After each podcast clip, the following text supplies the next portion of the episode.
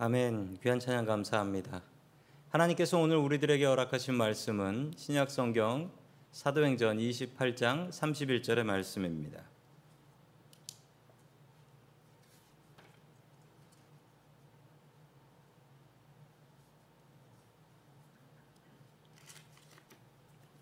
하나님의 나라를 전파하며 주 예수 그리스도에 관한 모든 것을 담대하게 거침없이 가르치더라. 아멘. 하나님께서 우리와 함께 하시며 말씀 주심을 감사드립니다. 아멘. 자, 우리 옆에 계신 분들과 인사 나누겠습니다. 반갑습니다. 사랑합니다. 반갑습니다. 사랑합니다.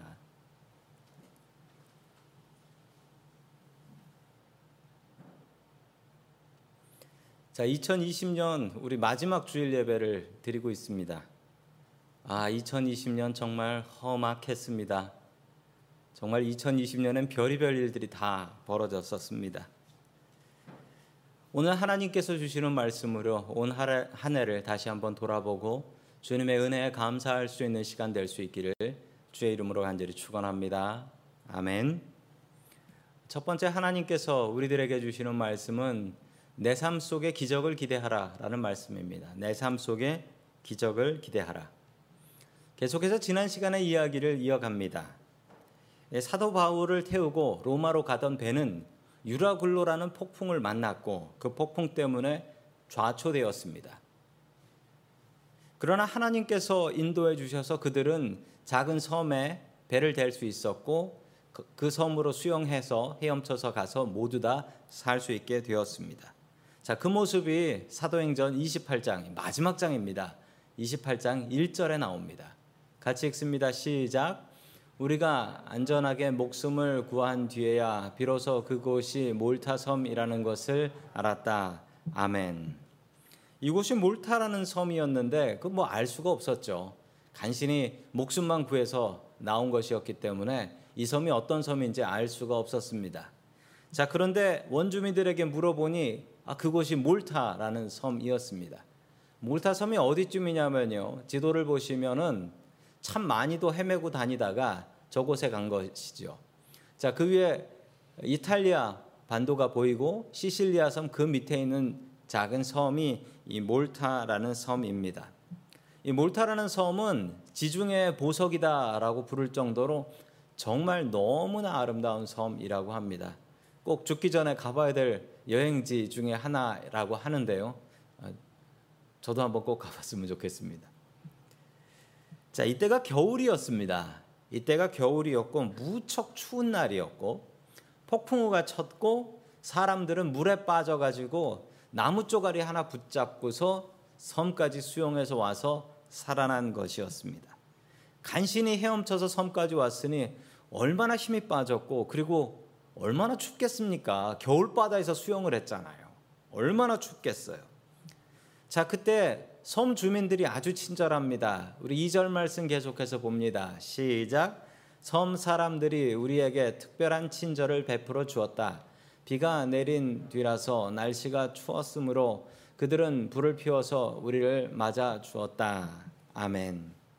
섬 사람들이 아주 친절해서 이 배가 떠내려오고 그리고 사람들이 올라오니까 그 동네 사람들이 모여가지고 불을 크게 피워놓고 이 오는 사람들마다 맞아 주었는데 사람들이 너무 많은 거예요. 276명이 내리니 그 불이 부족한 겁니다.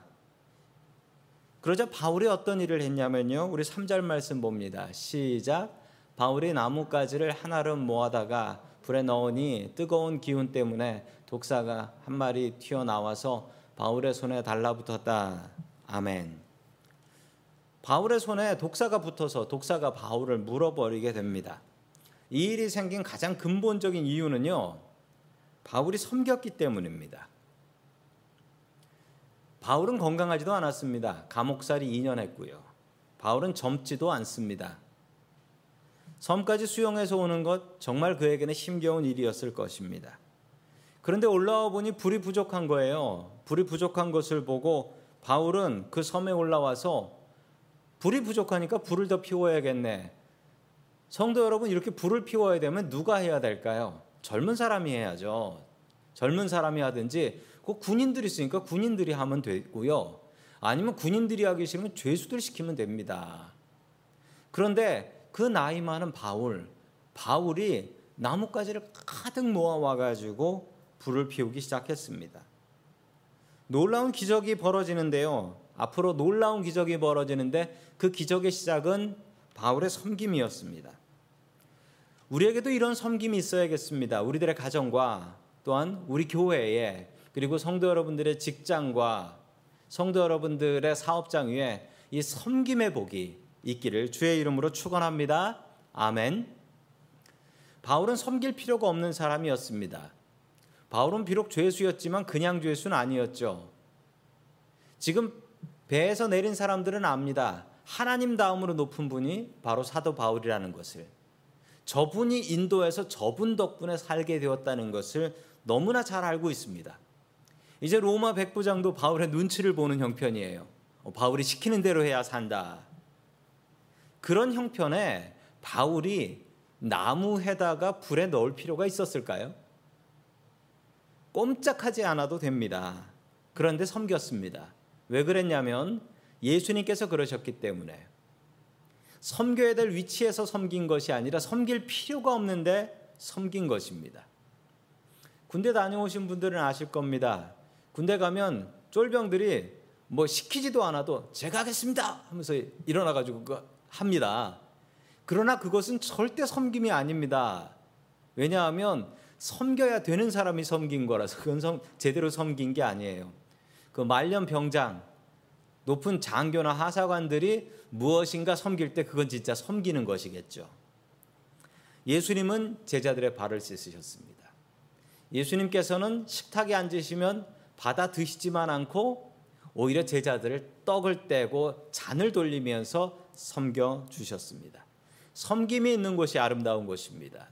우리들이 살아가는 공간 속에서 내가 섬기는 사람이 될 수 있기를 주의 이름으로 축원합니다. 아멘. 4절 말씀 계속해서 봅니다. 시작.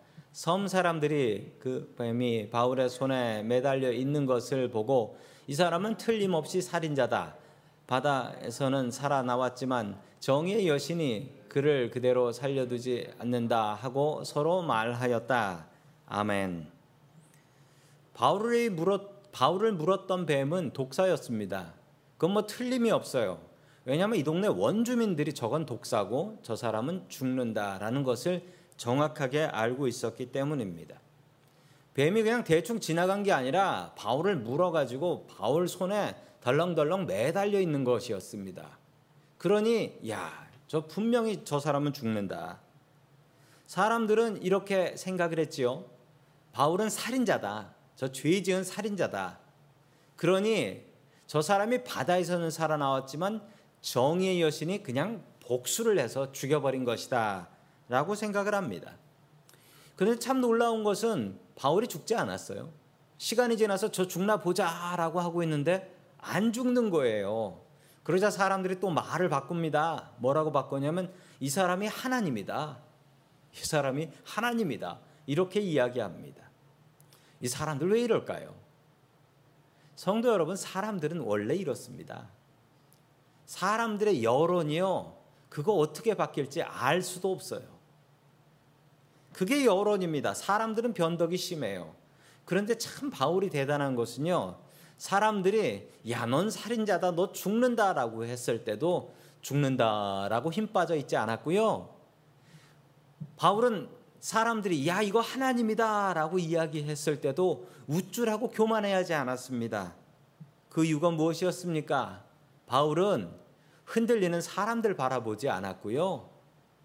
변치 않는 하나님 바라보며 살았기 때문에 바울은 변하지 않았던 것입니다. 흔들리지 않고 기죽지 않았던 이유는 하나님 바라보았던 것이기 때문입니다. 하나님께서는 기적을 베푸십니다. 앞으로도 계속 기적이 일어나는데요. 우리는 기적이라고 하지만 하나님께는 절대 기적이 아닙니다. 그냥 하나님께서는 하실 수 있는 일입니다. 안 하시는 것이지 필요하시면 하나님께서는 언제나 우리에게 기적을 베풀어 주시는 하나님이십니다. 제 오랜 친구 선교사님 한 분이 계신데요. 인도네시아 오지에 가서 선교를 하시는 분입니다. 그분이 어느 원주민 마을, 정말 도시에선 너무 멀리 떨어진 원주민 마을에 선교를 하러 갔는데 거기에 가보니까 병에 걸려서 열이 펄펄 끓고 일어나지도 못하고 누워만 있는 여자분이 계셨답니다. 그래서 이 선교사님이 그 여자분에게 안수를 하고 간절하게 기도를 했습니다. 근데 정말 놀라운 것은 그 기도를 받고 그 여자분이 열이 떨어지기 시작하고 잠시 뒤에 일어나서 앉아 있었어요. 정말 놀라운 일이었습니다. 이것을 보고서 그 동네 아픈 분들이 그렇게 많이 모여왔다고 해요. 그래서 그분들을 위해서 기도해 줬고 또 그분들 중에 많은 분들이 병이 나았답니다. 이것을 보고 정말 제대로 놀란 사람이 있었는데 누구였냐면 어, 제 친구 선교사였습니다. 왜냐하면 자기는 평생 기도를 했는데 이렇게 병이 나은 것을 경험해 본 적이 없거든요. 그리고 이 선교사님이 이렇게 생각했습니다. 나에게 병 고침의 은사가 생겼구나. 라고 확신을. 얼마 뒤 안식년이 되어서 한국에 오셔가지고 어, 자기를 보내 파송해 주신 교회에 가서 이렇게 또 설교를 했습니다. 제가 가서 기도를 했더니 병든 자들이 일어났습니다. 끝나고 나서 예배 끝나고 나와서 인사를 하려고 하는데 인사를 받지 않고 선교사님 저도 기도해 주세요라고 해서 그 교회에 또 환자들이 한 묶음이 모였네. 그래서 이 선교사님이 간절히 가서 기도를 했습니다. 간절히 가서 기도를 했는데 하나도 안 나왔대요. 너무나 좌절을 했습니다. 이 선교사님이 너무나 좌절을 해서 아니 선교지에서 기도하면 낫는데 왜 한국에 와서 기도하면 안 날까? 실망하고 고민하다가 선배 선교사님에게 이 고민을 이야기했습니다. 그랬더니 선배 선교사님이 껄껄껄껄 웃으면서 이렇게 얘기하셨습니다.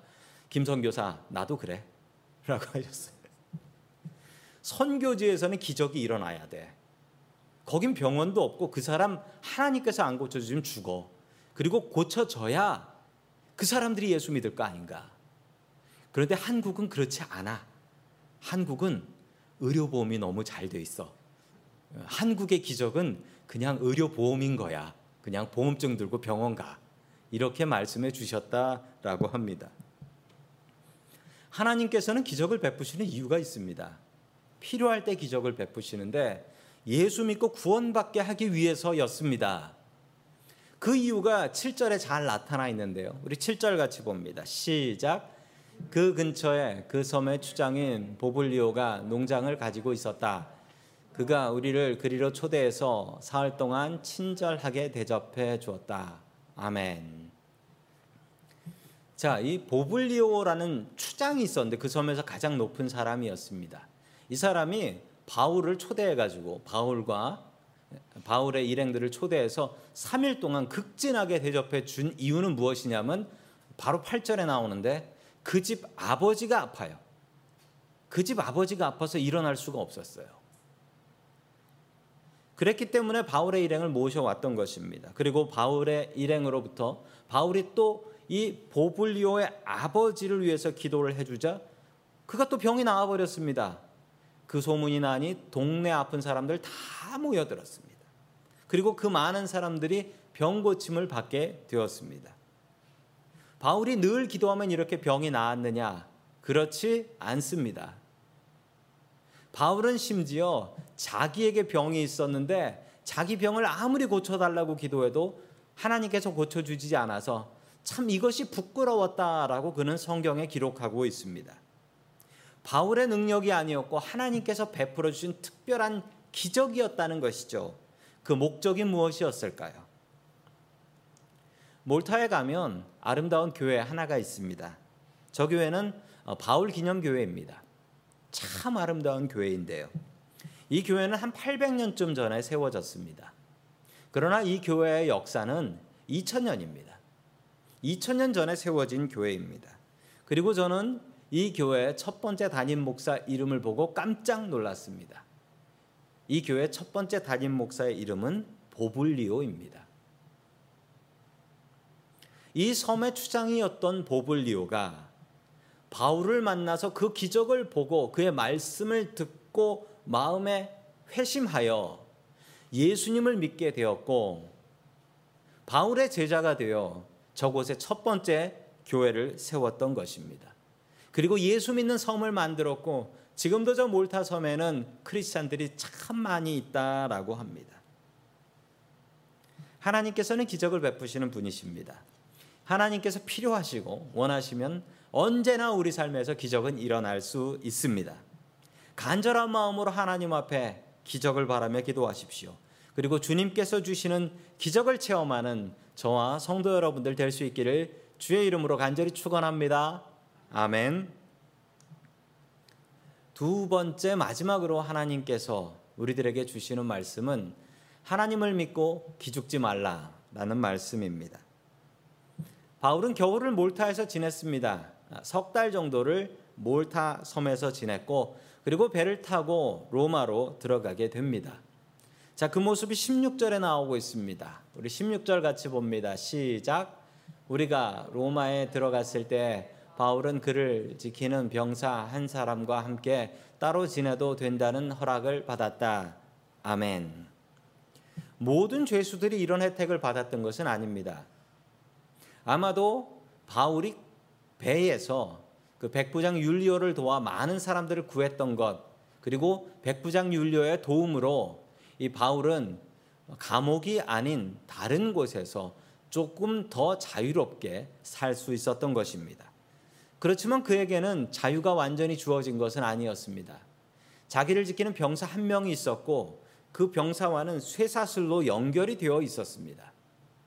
당시 법에 의하면 간수가 죄수를 놓치게 되면 그 간수의 목숨으로 죄수의 목숨을 대신했습니다. 그래서 로마 병사 하나는 바울을 자기 목숨과 같이 지킬 수밖에 없었던 것입니다. 또다시 시작되는 감옥살이인데 바울은 기죽지 않았습니다. 바울이 기죽지 않으니 길이 보였습니다. 성도 여러분, 하나님을 믿고 기죽지 마십시오. 계속해서 30절의 말씀 같이 봅니다. 시작. 바울은 자기가 얻은 새 집에서 꼭 두 해 동안 지내면서 자기를 찾아오는 모든 사람을 맞아들였다. 아멘. 바울이 새 집으로 얻은 집이 있습니다. 새 집이라고 하는 것은 rent house입니다. 영어로 보시면 rented house라고 나오죠. 저는 이게 처음에 셋집이 무엇인가 했는데 이 셋집이 rent house예요. 그것도 자기가 스스로 돈 내서 빌린 rent house입니다. 바울이 빌렸던 rent house가 어떤 곳이냐면 실제로 로마에 남아 있습니다. 사실 저 아름답고 돌로 된 건물은 아니고요. 저 자리입니다. 원래는 저 자리에 저 집이 있었던 것이 아니고 헛간이 있었다라고 해요. 허름한 헛간이 있었고 이곳은 로마에서도 아주 변두리 구석에 있어서 저곳은 심지어 관광객들도 저거 보러 저기는 안 간답니다. 별것도 아닌 곳이고 그리고 동떨어져 있는 곳. 바울이 저렇게 싸구려 헛간을 얻은 이유는 이 교인들의 헌금인데 이 교인들의 헌금을 가지고 내가 좋은 집에서 살 수 없다라는 마음 때문이었습니다. 저곳에 이렇게 써져 있습니다. 성 바울, 거룩한 바울이 이곳에서 머물렀고 가르쳤다라고 써져 있습니다. 저 위에 있는 글씨가 그 글씨입니다. 바울은 이곳에서 머물면서 자유롭게 사람을 만날 수 있었습니다. 그리고 복음을 전할 수 있었고 자기하고 쇠사슬을 같이 하고 있는 로마 군인에게 복음을 전했습니다. 저 헛간은 햇볕도 잘 들지 않는 로마 변두리에 있는 헛간이었습니다. 이곳에서 2년 동안 수갑을 차고 생활하면 분명히 기죽을 수 있습니다. 2년 동안 가이사라에서 감옥살이, 그리고 2년 동안 로마에서 가이, 감옥살이. 그러나 바울은 절대로 기죽지 않았습니다. 왜냐하면 하나님을 믿었기 때문입니다. 그는 하나님을 믿었기 때문에 기죽지 않았고, 기죽지 않으니 길이 보였습니다. 그가 보았던 길은 무엇이었을까요? 드디어 그가 꿈에 그리던 로마에 왔습니다. 바울은 로마에 가고 싶은데 정말 갈 기회가 없어서 로마서라는 편지를 썼었죠. 그러나 드디어 바울은 로마에 왔습니다. 로마에서 로마 사람들에게 복음을 전하고 이 복음은 로마 도로를 타라 전 세계로 퍼지게 될 것입니다. 바울은 또한 그곳에서 다른 길을 찾았는데 내가 갈 수 없으니 편지를 써야겠구나 생각하여 사도 바울은 이곳에서 그 유명한 옥중 서신을 씁니다. 네 개의 책인데요. 그 네 개의 책이 성경에 남아 있습니다. 에베소서, 빌립보서, 골로새서, 빌레몬서 이 네 개의 책이 옥중 서신인데 바울이 로마에 있는 감옥에서 쓴 편지들입니다. 하나님을 믿으니 기죽지 않았고 기죽지 않으니 길이 보였습니다. 계속해서 31절의 말씀을 같이 봅니다. 시작. 그는 아무런 방해도 받지 않고 아주 담대하게 하나님 나라를 전하고 주 예수 그리스도에 관한 일들을 가르쳤다. 아멘. 사도 행전은 정말 당황스럽게 이상한 끝 엔딩으로 끝납니다. 31절의 말씀이 바로 사도행전의 끝입니다. 애매하게 끝이 나요. 끝 같지 않고 뭔가 진행되는 것 같이 끝이 나 버립니다. 바울은 어떻게 이렇게 담대하고 아무 방해도 없이 하나님의 말씀을 전할 수 있었을까요? 저는 31절의 말씀을 읽으면서 참 은혜가 됐던 말씀이 아주 담대하게라는 말입니다. 바울의 형편은 절대로 담대할 수 없는 형편이었습니다. 사도 바울이 기죽지 않았던 이유는 무엇이었을까요? 그는 하나님을 믿었기 때문입니다. 하나님을 믿으니 기죽지 않았고 기죽지 않으니 길이 보였던 것입니다. 모든 형편 주님께서 다 아시고 앞으로도 인도해 주실 것을 믿었기 때문에 사도 바울은 어느 곳에 있든지 기죽지 않았고 기죽지 않았더니 길이 보였습니다. 우리 하나님을 믿는 사람들은 미래에 대해서 걱정하지 않습니다. 미래는 내가 정하는 것이 아니고 하나님께서 정하시고 보호해 주시는 것이기 때문입니다. 우리 예수 믿는 사람들은 그냥 열심히 기도하고 열심히 살 뿐 걱정과 염려는 내려놓는 사람들입니다. 공부를 열심히 하면 공부가 늡니다. 운동을 열심히 하면 운동이 늘고요. 요리를 열심히 하면 요리가 늡니다. 놀라운 사실은 걱정도 열심히 하면 걱정도 는다라고 합니다. 우리 옆에 계신 가족분들을 한번 얼굴을 한번 바라보시기 바랍니다. 2020년 어, 예, 코로나가 일어나기 전과 일어난 후를 비교하셔서 주름이 는 사람을 좀 찾아주십시오. 근심과 걱정이 는 사람들. 네, 주름이 느신 분들 회개하셔야 됩니다. 걱정쟁이이신 거예요. 사실 저도 어제 거울 보면서 회개 많이 했습니다. 하나님을 믿으면 하나님께서 우리를 지켜주신다라는 믿음이 우리에게 생겨야 합니다. 우리에게 이 믿음이 있으면 기죽지 않습니다. 기죽지 않으면 남들이 보지 못하는 길을 볼 수가 있습니다. 사도 바울은 이렇게 감옥살이 2년 하고 풀려납니다. 그리고 풀려난 뒤에 무슨 일이 생기냐면 네로 황제 때 로마 시내 대화재가 일어납니다. 그리고 네로 황제는 이거 예수 믿는 사람들 기독교인들이 저지른 짓이다라고 뒤집어 씌우고 지도자들을 다 잡아들이라고 합니다. 그때 베드로가 잡혀서 십자가에 못 박혀 죽고요. 그리고 그때 재판받던 사도 바울도 잡아오라라고 합니다. 사도 바울도 잡혀갑니다. 그리고 박해자들이 로마 군인들이 이렇게 이야기하죠. 네가 예수를 부인하면 너는 살려주겠다. 너는 로마 시민이니까. 그러자 사도 바울은 담대하게 오늘 성경의 말씀에 나온 것처럼 아주 담대하게 나는 예수님을 부인할 수 없다. 나는 예수님을 위해 죽겠다라고 고백하며 목이 잘려서 죽임을 당합니다. 베드로는 로마 시민이 아니었기 때문에 십자가에 죽고 사도 바울은 로마 시민이었기 때문에 십자가형을 피하고 목이 베어 죽임을 당하게 된 것입니다. 그는 하나님을 믿었습니다.